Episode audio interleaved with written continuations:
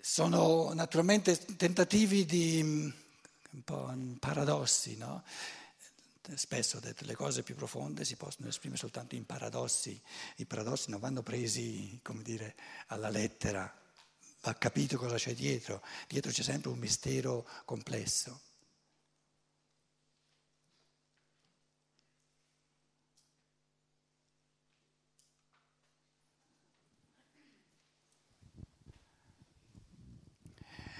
Qual è la persona che più mi ama?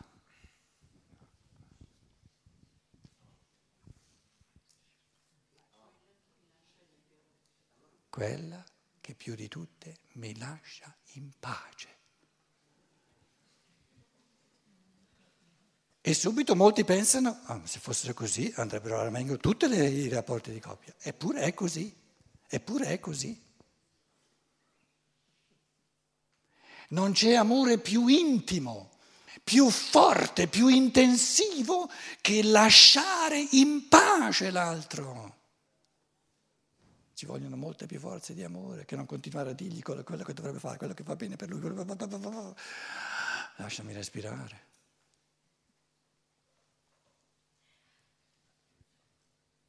Colui che più mi ama è la persona a cui io vado sempre bene, comunque io sia. Tu mi vai bene sempre come sei, così come sei. Questa è la persona che più mi ama.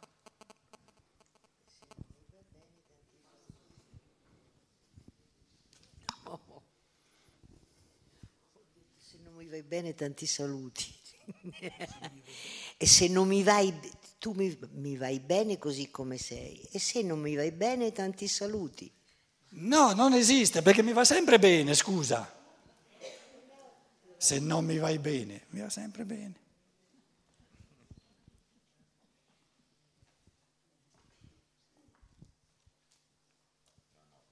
Ma io mi voglio ammazzare, fallo. Ti pago tutto quello necessario, gli passa la voglia.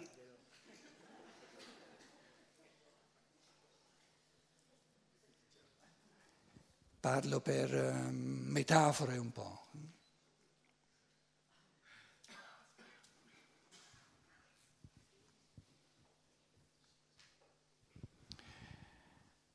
Uh, io non posso Il, chiedere. Scusa, la, l'essere che più ci ama, più di tutti, eh, ognuno di noi, quello che ho vissuto duemila anni fa. Come dimostra? Come fa? In che modo? In che modo dimostra che ci ama all'infinito? Ci lascia così in pace che la maggior parte non sa neanche che esiste. E perciò ci lascia del tutto in pace.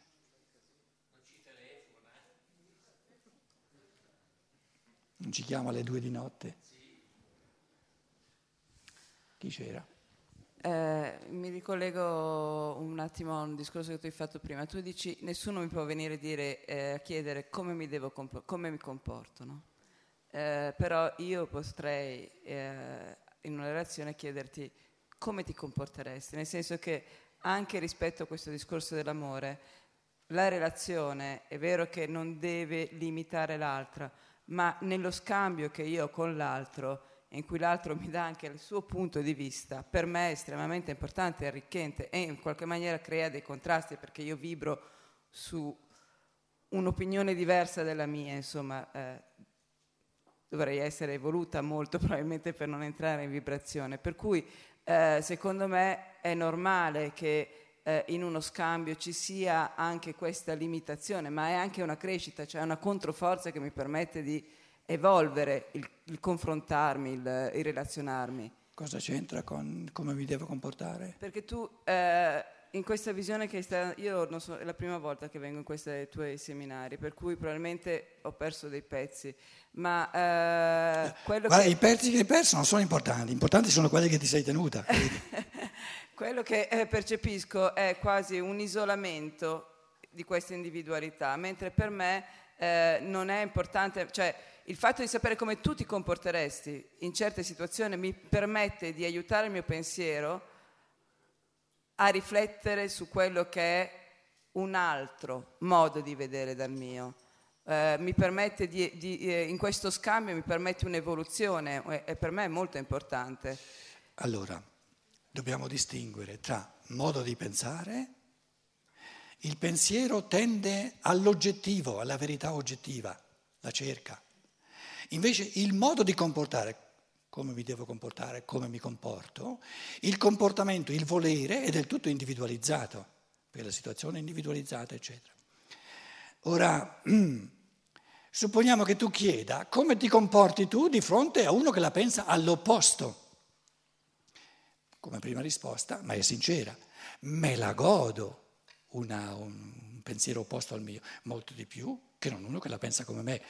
Perché se uno mi presenta un pensiero come il mio, è noiosa la cosa, l'ho già detto io, se uno mi viene con il pensiero opposto, sorge una, una possibilità di fecondazione reciproca di processi di pensiero per cui tutti e due possono andare avanti.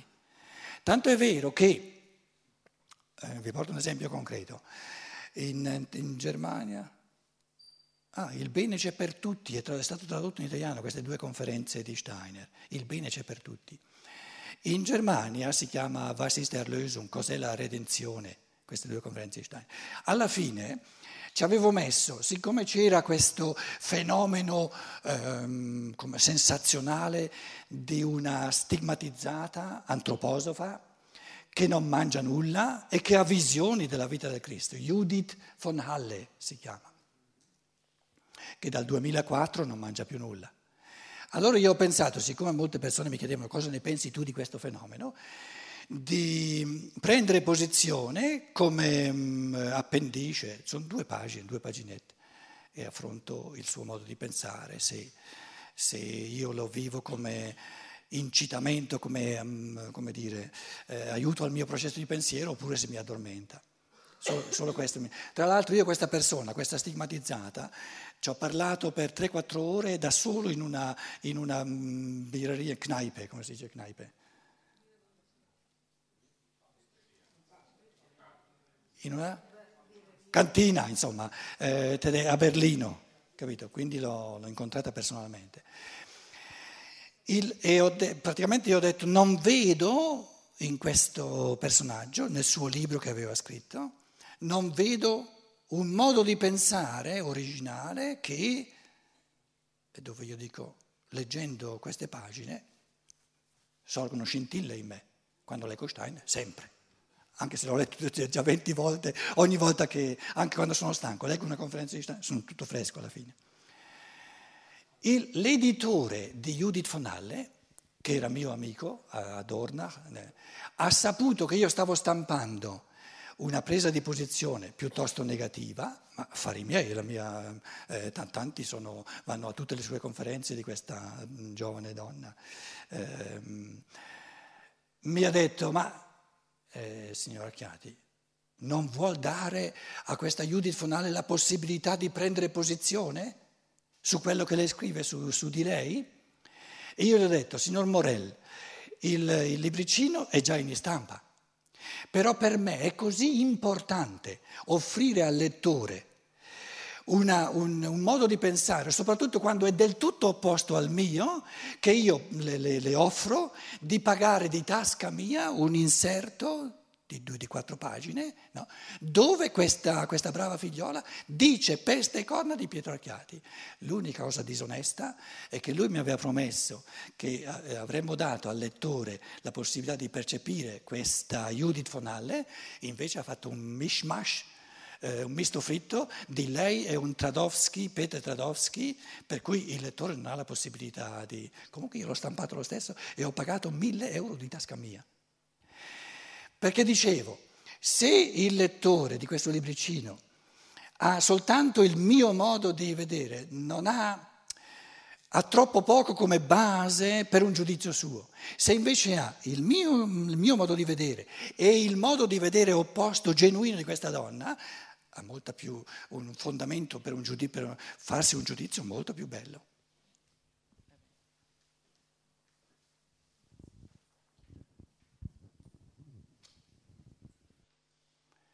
Ovviamente in un seminario come questo, quando uno, eh, ehm, si presenta, cosa bellissima, e dice, signor Chiatti, io la penso all'opposto di lei, io interiormente mi riprometto che me la diverto, mi, mi, la cosa, no? Però non è che gli rendo facile la cosa.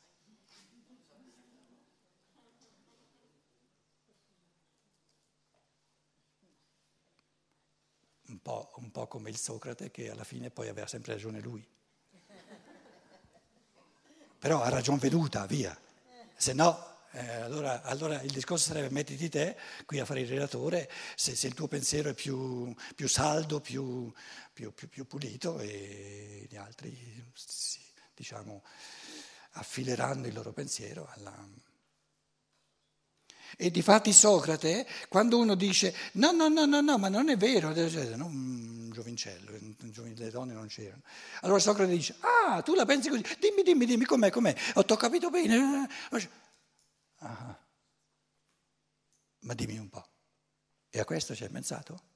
E a quest'altro? E a quest'altro? E l'altro dice, ah sì, è vero, è vero, è vero, là non ci ho pensato, là non ci ho pensato, non ci ho pensato.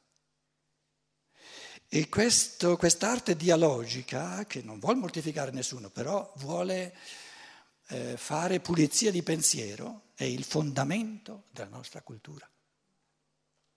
E il fatto che il Logos, dopo Aristotele, ehm, Socrate, Platone, Aristotele, si sia personalmente presentato,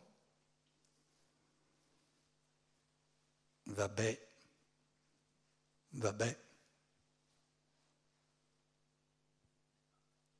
per creare in ogni essere umano la potenzialità al pensiero. Però in Socrate, in Platone, in Aristotele, vedo vivo l'esercizio del pensiero. E la Chiesa ha messo in, tra parentesi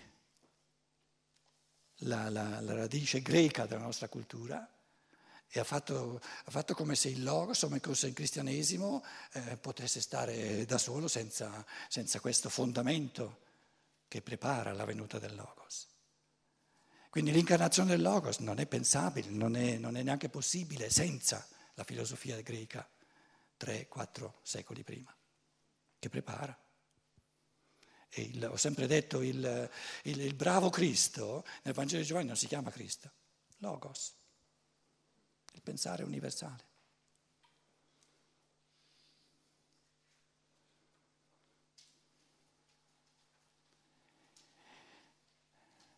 Abbiamo risolto tutti i problemi di quest'oggi? Domani spero che ne fuori, saltino fuori altri. Buonanotte e ci vediamo domani alle 10. Grazie.